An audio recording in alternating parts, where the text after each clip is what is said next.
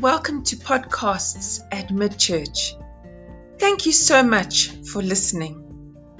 Today's episode is the sixth in a teaching series we did at Midchurch in 2014 called Raising Our Sails.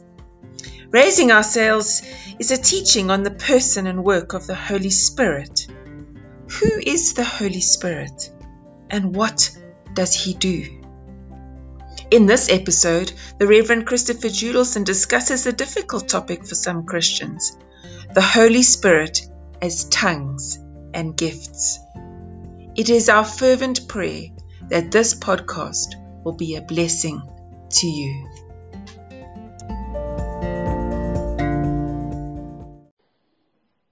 Spy tapes, secrets, half truths, smoke and mirrors e-tolls and Nkandla this and Nkandla that.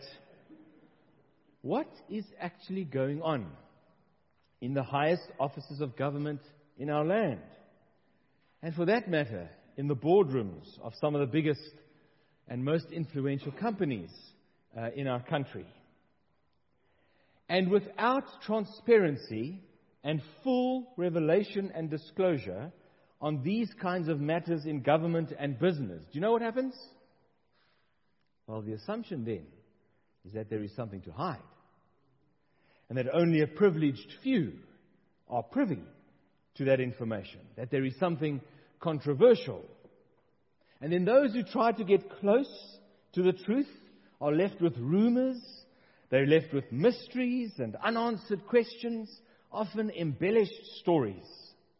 Others, on the other hand, will choose simply not to go near anything controversial at all, preferring to live in ignorance and content that some things remain mysterious and unanswered.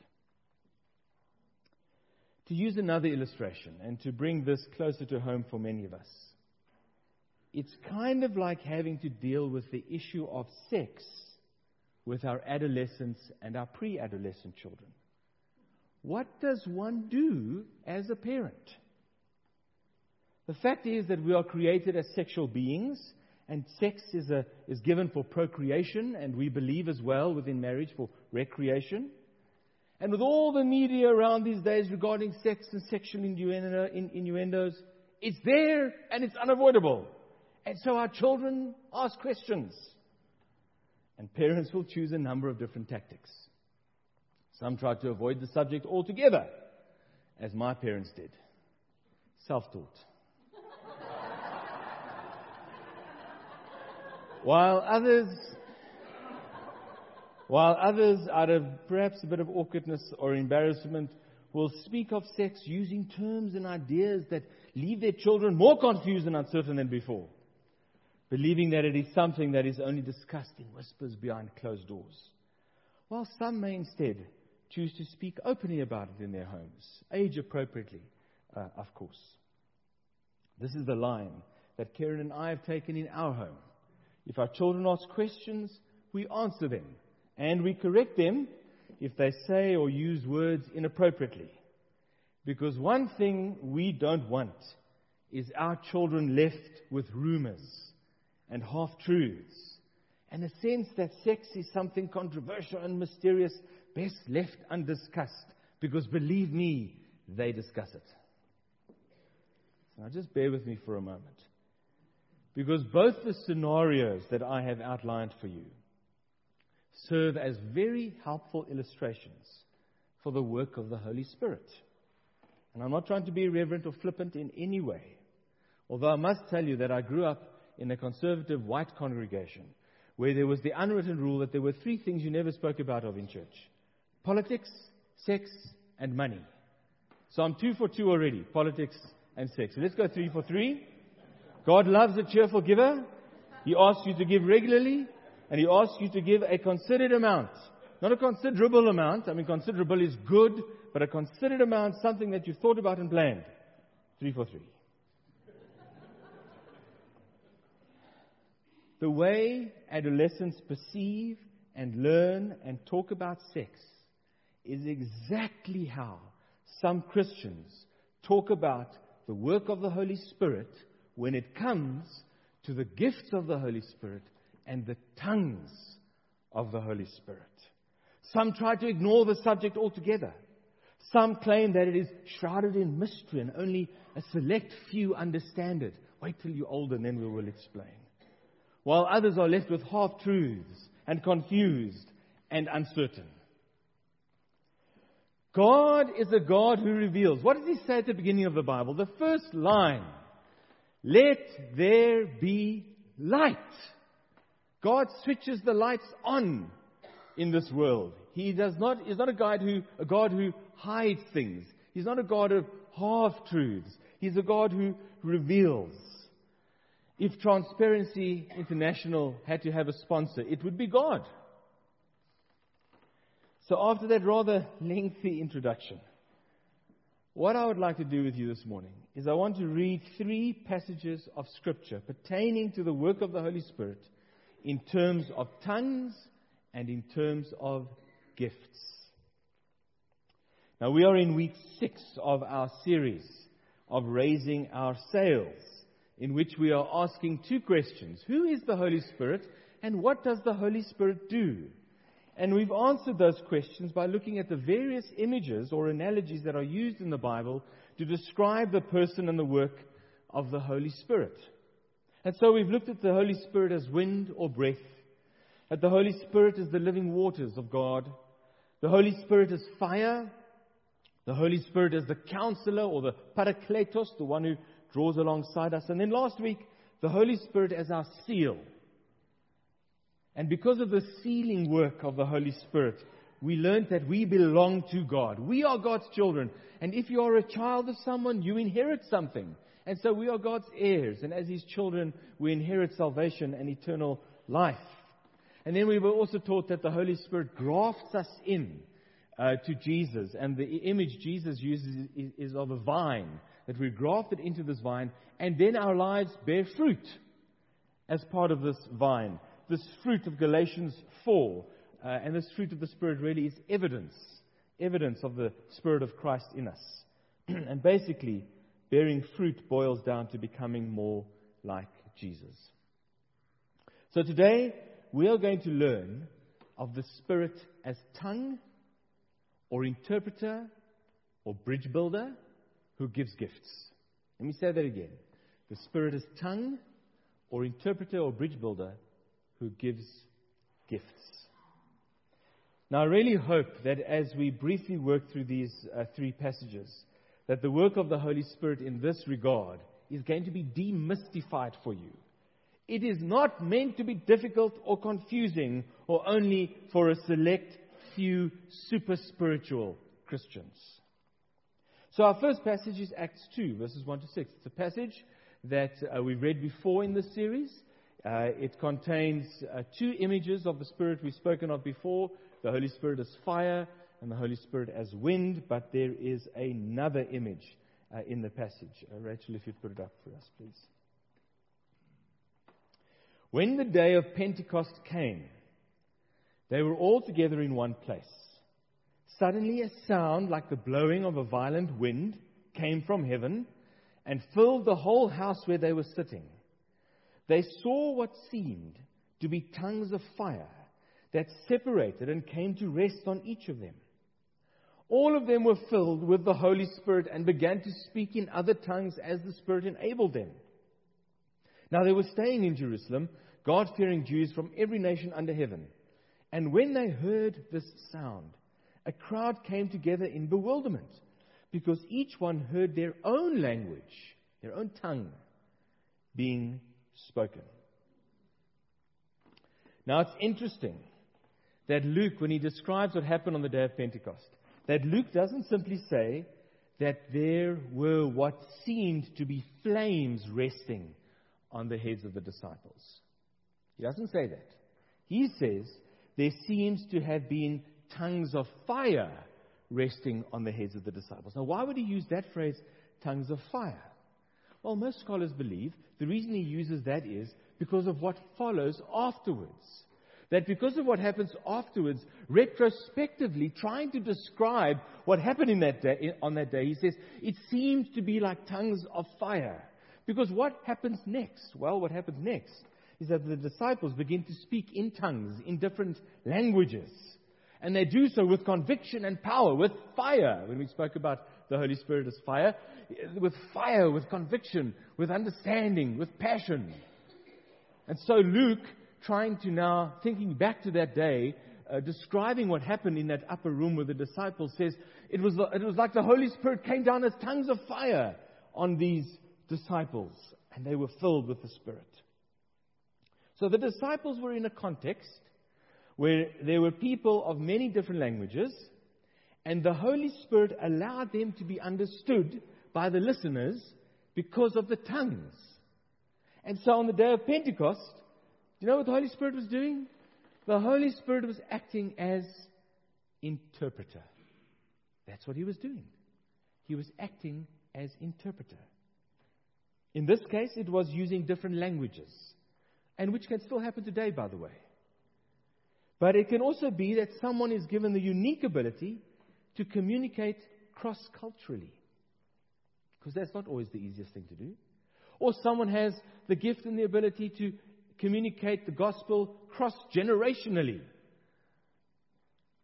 Or maybe they just are able to uh, make difficult concepts easily understood. Now, I love it when uh, one or two of you come to me after a service and, and, and say something like, Sure, Chris, that thing that you explained to me, oh, it makes so much sense now. I get it. And I love that. And it's a great compliment. But it is the Holy Spirit who is acting as interpreter through me at that point, or through whoever else it may be whenever you have those little penny drops. It's the Holy Spirit who is acting as interpreter, as the one who communicates uh, through others. And when that happens, he does exactly what he did on the day of Pentecost, 2,000 years ago. The Holy Spirit as tongue or as interpreter. Now, just on the matter of the gift of speaking in tongues, let us be very clear that the claim that you are only filled with the Spirit and therefore only a true Christian when you can speak in tongues is simply not true. It is a gift of the Holy Spirit to be sure, but like any other gift, not every Christian gets that gift. And not every Christian must speak in tongues. The gift of tongues is the Holy Spirit working as interpret, interpreter, and often in three ways. Often the gift of tongues is a prayer, a personal prayer between the person and the Lord, and the Spirit is working as interpreter in that regard. Sometimes a person will bring tongues to a meeting like this, and somebody else will interpret that, and there it is being used to interpret between the one person and another. And then the third way is when it is between a person and God, but also within the context of a, of a community. But the gift of tongues is about interpretation. That's what the gift of tongues is all about between God and ourselves and between ourselves and others. We're going to speak a little bit more about gifts in a moment.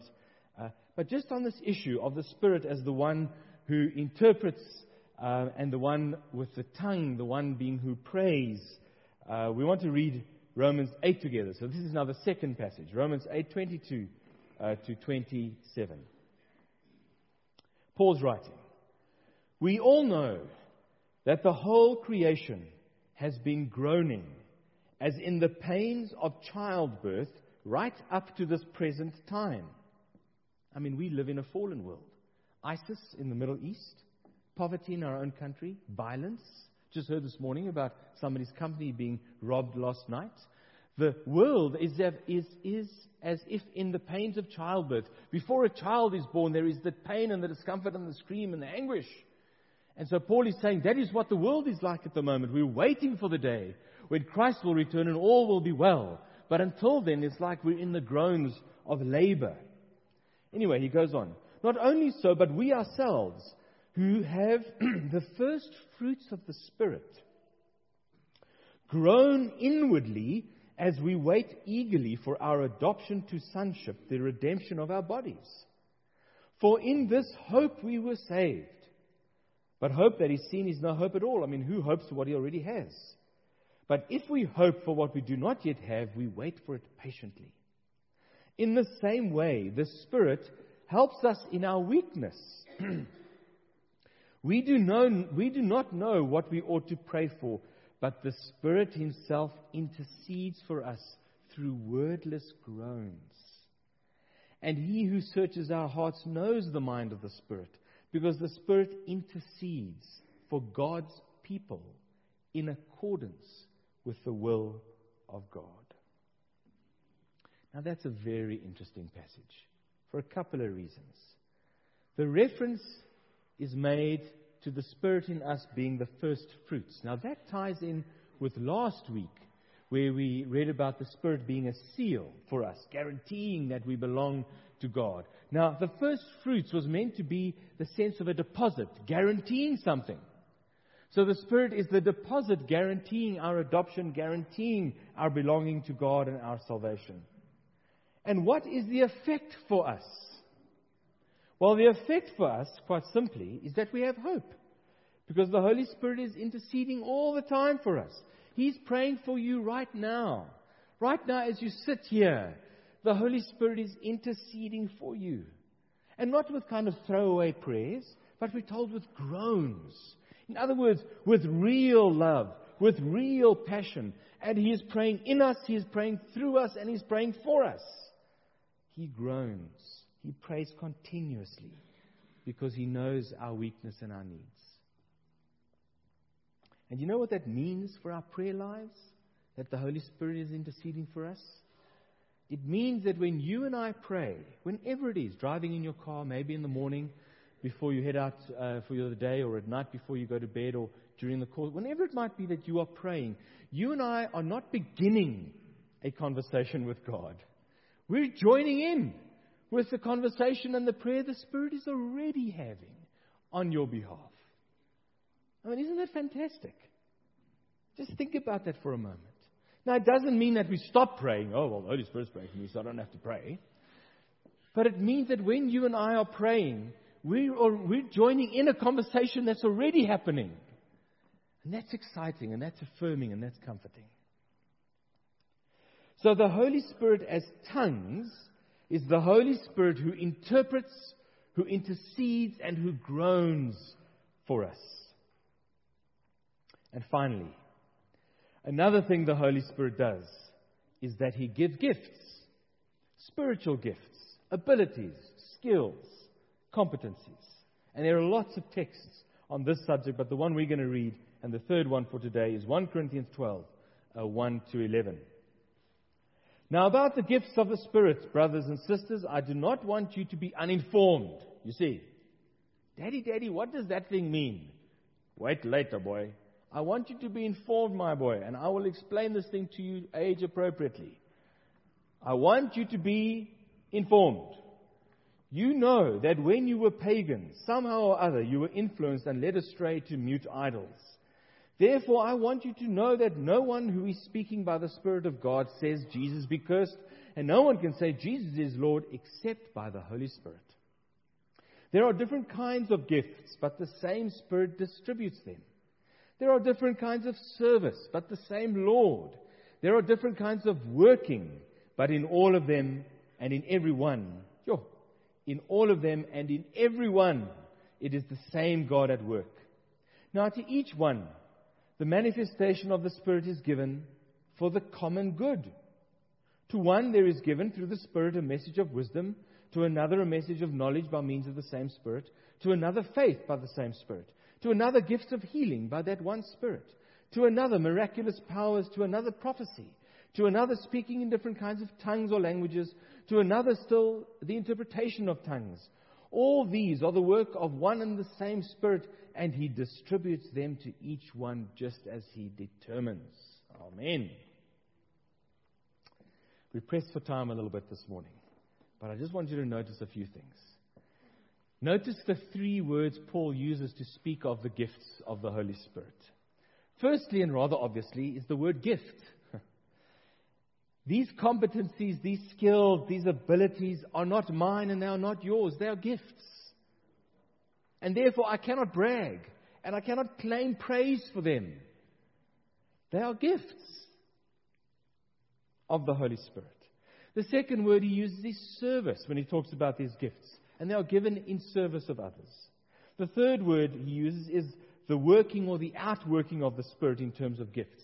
Now, this word working or outworking comes from the same word used in Greek for energy. So the gifts are literally the energies of God with which He energizes us, if that makes sense. The energies of God with which He energizes us all. And for what purpose are these gifts given? Notice the purpose of the gifts of the Holy Spirit for the common good of the body of Christ. Not for me, not for my sense of self righteousness or self importance, but for the good of all. And what are the criteria for receiving these gifts? Must we be a Christian for so many years? Must I do this? Must I do that? Well, notice the criteria as the Spirit determines, depending on the need of the body of Christ. I want to say that again. As the Spirit determines, according to the needs of the body of Christ. So, yes, in Scripture, we are encouraged to ask for the gifts of the Holy Spirit. But the Spirit decides. And the needs of the community is the agenda, by the way. The needs of the people of God is the agenda. I mean, if I'm part of a church where everyone is a hammer, for example, a little simplistic, but if I'm part of a church where everyone is a hammer, why should I be surprised if God makes me a pliers? It depends on the needs of the community with which God gives His Spirit, His gifts through His Holy Spirit. And this also means that gifts are not always given for life and forever. As the needs of the body of Christ changes, so the Spirit may bring new gifts. And He may bring new competencies to me and to you. As we grow in our faith, so do our gifts. For five years, somebody might work in a particular ministry and do a fantastic job, and just one day wake up and think, Yo, I don't think this is where the Lord wants me. And find themselves doing something quite, quite different and being re gifted, as it were, by God's Spirit. And so to reiterate, spiritual gifts are on loan, so to speak. They are not ours, they are the Holy Spirit's. Now, that passage we read a moment ago had a list, and the list is not intended to be prescriptive, it is not intended to be exclusive, um, but rather an example of some of the gifts that God's Spirit gives. And there are other so called lists in the Bible, right from the Old Testament into the New Testament. Uh, and we don't have time to mention them all, but these gifts of God's Spirit range from the gifts of teaching to leadership to wisdom to creativity and craftsmanship to hospitality to administration to serving to baking biscuits for Kairos prison ministry, blah, blah, blah. The, the, the list is endless. I'm almost done. And remember, when we read Matthew 7 last week, Jesus was talking about being the vine and us bearing fruit. He says, It is by their fruit that you will know them.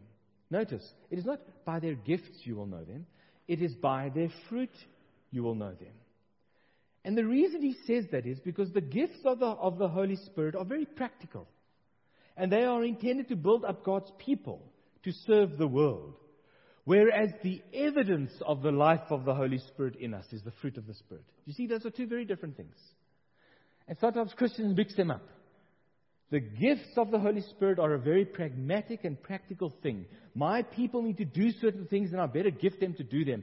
But the evidence of the Spirit of Christ is the fruit of the Spirit in Galatians 4. It's been a lot to take in this morning. It'll be podcast by Tuesday, by the way. Just remember that.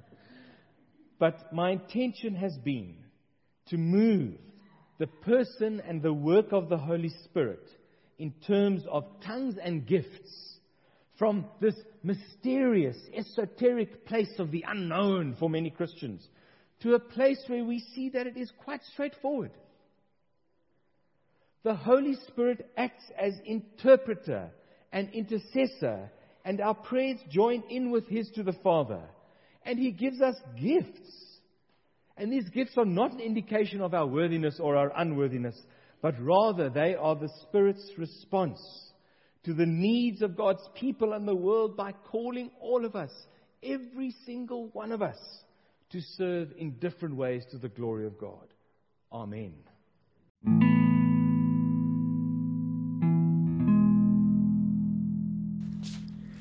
Heavenly Father, we take a moment and we consider that this prayer is brought to you by the Holy Spirit.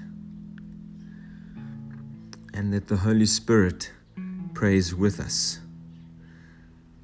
And that the Holy Spirit is the one who intercedes on our behalf and who does not leave us without purpose, but equips us with gifts and abilities and competencies as they are required by you for your church. And so, Lord God, I thank you for the work of your Holy Spirit in working in my heart and mind by bringing to you prayers and requests that I sometimes cannot articulate.